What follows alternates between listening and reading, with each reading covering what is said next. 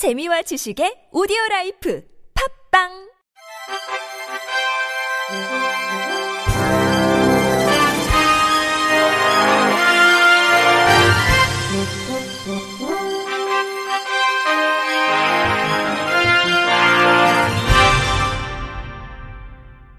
청취자 여러분 안녕하십니까? 10월 19일 수요일 KBIC 뉴스입니다. 장애인 이동권 보장을 요구하며 퇴근길 버스 운행을 방해하는 시위를 한 박경석 전국 장애인 차별철폐연대 상임 공동대표에게 1심 법원이 징역형의 집행유예를 선고했습니다. 서울중앙지법 형사 3단독 양환승 부장판사는 어제 오전 열린 재판에서 박 대표의 집회 및 시위에 관한 법률 위반과 업무 방해 등 혐의를 유죄로 판단하고 박 대표에게 징역 4개월에 집행유예 2년을 선고했습니다.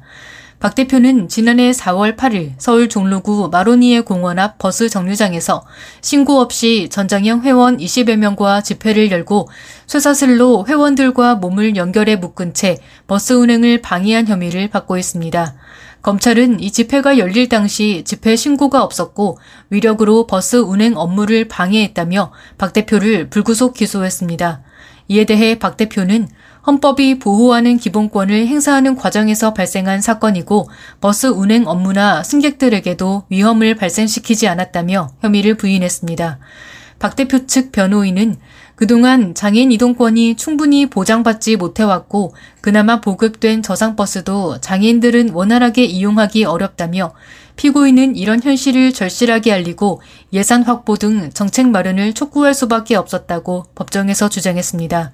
하지만 재판부는 헌법은 표현의 자유와 집회의 자유를 보장하지만 시민들이 이용하는 버스나 지하철이 제대로 운행되지 못하도록 방해하는 행위는 자신에게 주어진 자유와 권리를 남용해 타인의 권리를 침해하는 것이다.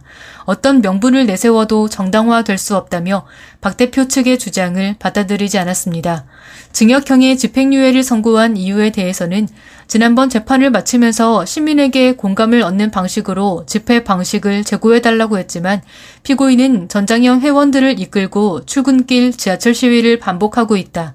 이런 점을 불리한 양형 요소로 반영했다. 하지만 피고인이 개인적 이익을 위해 범행을 저지르지 않았고 장애인 권익 향상을 위해 활동해온 점은 유리한 요소로 봤다고 밝혔습니다. 국민연금공단은 앞으로 시각장애인에게 심사 청구 결정서를 발송할 때 점자나 음성 형태로 제공한다고 밝혔습니다. 국민연금 심사 청구는 가입자나 수급자가 공단 처분에 의의가 있는 경우 처분의 취소나 변경을 요구하는 행위로 공단은 국민연금 심사위원회를 통해 청구 내용을 심의해 그 결과를 청구인에게 통지합니다. 앞으로 시각장애인은 심사 청구를 할 때 점자 인쇄물, 스마트폰으로 스캔할 수 있는 음성 변환 바코드, 음성 변환이 가능한 데이지 파일 중 어떤 형태로 결정서를 받을지 선택할 수 있습니다. 심사 청구 결정서는 국민연금 홈페이지와 모바일 앱 또는 우편이나 방문을 통해서 신청할 수 있으며 심사 청구 후 별도 신청도 가능합니다.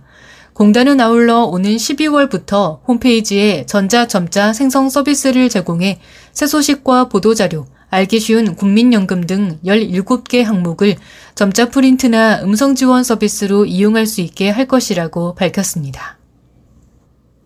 서울시가 장애인 가족들의 돌봄 부담을 경감시키기 위해 24시간 이용 가능한 중증 뇌변변 장애인 긴급 수시 돌봄 단기 거주시설 한아름을 개소한다고 밝혔습니다.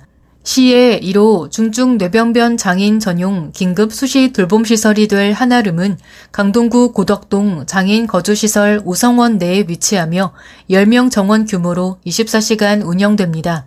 한아름은 만 6세에서 만 65세 미만 중증 뇌변변 장애인 중 긴급 수시 돌봄이 필요한 사람이 1인당 1회 최대 15일 이내 연 30일까지 이용 가능합니다. 한아름은 올해 연말까진 사전 등록제로 운영되며 체험 프로그램 등을 통해 시설 운영을 개선할 계획입니다. 시설 이용자는 식사, 신변 처리, 신체 관리 등의 일상적인 돌봄 지원과 더불어 전문 간호사 배치로 개인별 일일 건강 점검, 처방된 약물 관리 및 투약 지원, 욕창 관리 등 전문적인 의료 서비스를 지원받습니다. 김상한 서울시 복지정책실장은 앞으로도 뇌병변 장애인을 위한 다양한 정책을 발굴하고 지원하는데 최선의 노력을 다하겠다고 말했습니다.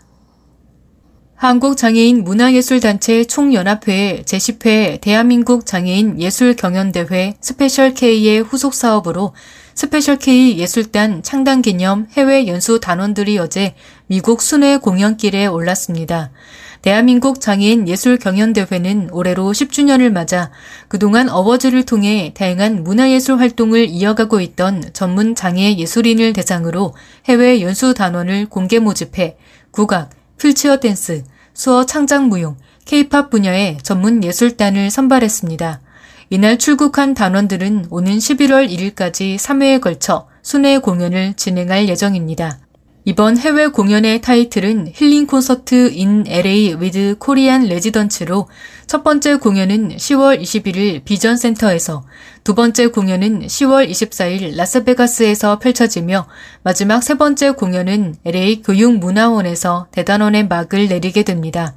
이번 미국 순회 공연의 총예술 감독과 단장을 맡은 배운주 상임 대표는 한국의 한류 열풍이 이제는 장애인 문화예술에도 불어오고 있으며 한국의 장애인 문화예술의 우수성을 널리 알릴 수 있도록 수월성 있고 감동적인 공연을 선사하고 돌아오겠다고 말했습니다. 서울 금천구가 오는 21일 제9회 금천 장애인 핸디 마라톤을 개최한다고 밝혔습니다. 사람 희망 금천 장애인 자립생활센터가 주관하는 금천 장애인 핸디 마라톤은 장애인과 비장애인이 함께 참여하는 체육 활동을 통해 공동체 의식을 만들어가는 대회입니다. 장애인식 개선 사업과 함께 진행되는 이번 행사는 장애인식 개선 부스, 수어를 통한 세상 만나기, 발달장애인 People First, 장애 예술인 작품 전시, 신체 정신 건강 진단 등을 운영하며 장애인의 이동수단인 휠체어 세척 및 수리 등 간단한 보장구 점검도 함께 실시합니다. 기념식에서는 장애인 인권 발전에 기여한 장애인 복지 유공자 시상식과 장애인의 창작 활동을 지원하는 한울타리 예술 공모전 시상식이 개최됩니다. 금천 장애인 핸디 마라톤은 수동 휠체어 사용 장애인과 전동 휠체어 사용 장애인, 시각, 청각, 발달, 정신장애인 등 모든 장애인과 비장애인 모두 참여할 수 있으며 5개 조로 편성해 5분 간격으로 출발합니다. 유성훈 금천구청장은 금천 장애인 핸디 마라톤은 장애인과 비장애인이 함께 달리며 차이를 넘어 서로를 이해하고 완주한다는 의미에서 뜻깊은 행사라며 이번 행사가 장애에 대한 거리를 한 발자국 좁힐 수 있는 인식 전환의 발판이 되길 바란다고 말했습니다. 3년 전 실종 신고됐던 장애인과 함께 살고 있음에도 불구하고 경찰에 알리지 않은 부부가 검찰에 넘겨졌습니다. 전북경찰청 장기 미제 수사팀은 실종 아동 등의 보호 및 지원에 관한 법률 위반, 폭행 등 혐의로 39살 A씨와 그의 아내를 검찰에 불구속 송치했다고 어제 밝혔습니다. 경찰에 따르면 이들은 실종 신고된 35살 B씨와 같이 살고 있었음에도 불구하고 경찰에 신고하지 않은 혐의와 B씨의 남편 C씨를 폭행한 혐의도 받고 있습니다. 조사 결과 A씨 부부는 지적장애를 앓고 있는 B씨를 지난 2018년 4월 자신이 살고 있는 대구로 데려가려고 했습니다. 이 과정에서 남편 C씨가 제지하자 A씨 부부는 C씨에게 폭행을 가했습니다. 이후 A씨 부부는 B씨를 데리고 갔고 1년 뒤인 2019년 5월 C씨는 A씨 부부가 아내를 데리고 간 이후 연락이 되지 않는다고 경찰에 실종 신고했습니다. 추적에 나선 경찰은 A씨 부부를 찾아가 B씨의 행방에 대해 물었으나 현재 전주에 안전하게 머물고 있으니 걱정하지 않아도 된다고 진술한 것으로 전해졌습니다. 그러나 경찰은 B씨의 휴대전화 사용 내역, 병원 진료 내역, 재난지원금 수령 여부 등에서 생활 반응이 없자 범죄 혐의점이 있다고 판단했고 결국 A씨 부부는 지난 5월 B씨와 함께 살고 있다고 자백했습니다. B씨를 자신의 집으로 데려간 지 4년 만이었습니다. A씨 부부는 경찰 조사에서 B씨는 함께 살면서 집안일만 도와줬다고 진술했으나 경찰은 B씨에 대한 인권침해나 폭행 등이 있었다고 보고 구속영장을 신청했습니다. 그러나 검찰은 B씨의 진술이 불분명하다는 이유로 반려했습니다. 경찰 관계자는 A씨 등이 실종자에 대한 신고가 접수된 것을 알고도 신고하지 않아 실종자에 대한 미신고 혐의로 검찰에 송치했다고 밝혔습니다. 끝으로 날씨입니다. 내일은 전국이 대체로 맑겠습니다. 다만 내일 새벽부터 오전 사이 중부 내륙과 전북 내륙, 경북 북부 내륙을 중심으로 가시거리 200m 미만의 짙은 안개가 끼는 곳이 있겠고 그 밖의 지역에도 1km 미만의 안개가 끼는 곳이 있겠습니다. 내일 아침 기온은 평년보다 2도에서 6도가량 낮아 춥겠으나 낮부터 따뜻한 공기가 유입되면서 평년 기온을 회복하겠습니다. 내일 아침 최저 기온은 서울 7도 등 0도에서 10도, 낮 최고 기온은 서울 19도 등 17도에서 22도가 되겠습니다. 미세먼지 농도는 전 권역에서 좋음에서 보통 수준을 나타내겠습니다. 다만 인천, 경기 남부, 충남은 밤에 일시적으로 나쁨 수준을 보이겠습니다. 이상으로 10월 19일 수요일 KBRC 뉴스를 마칩니다. 지금까지 제작의 권순철, 진행의 홍가연이었습니다. 고맙습니다. KBRC.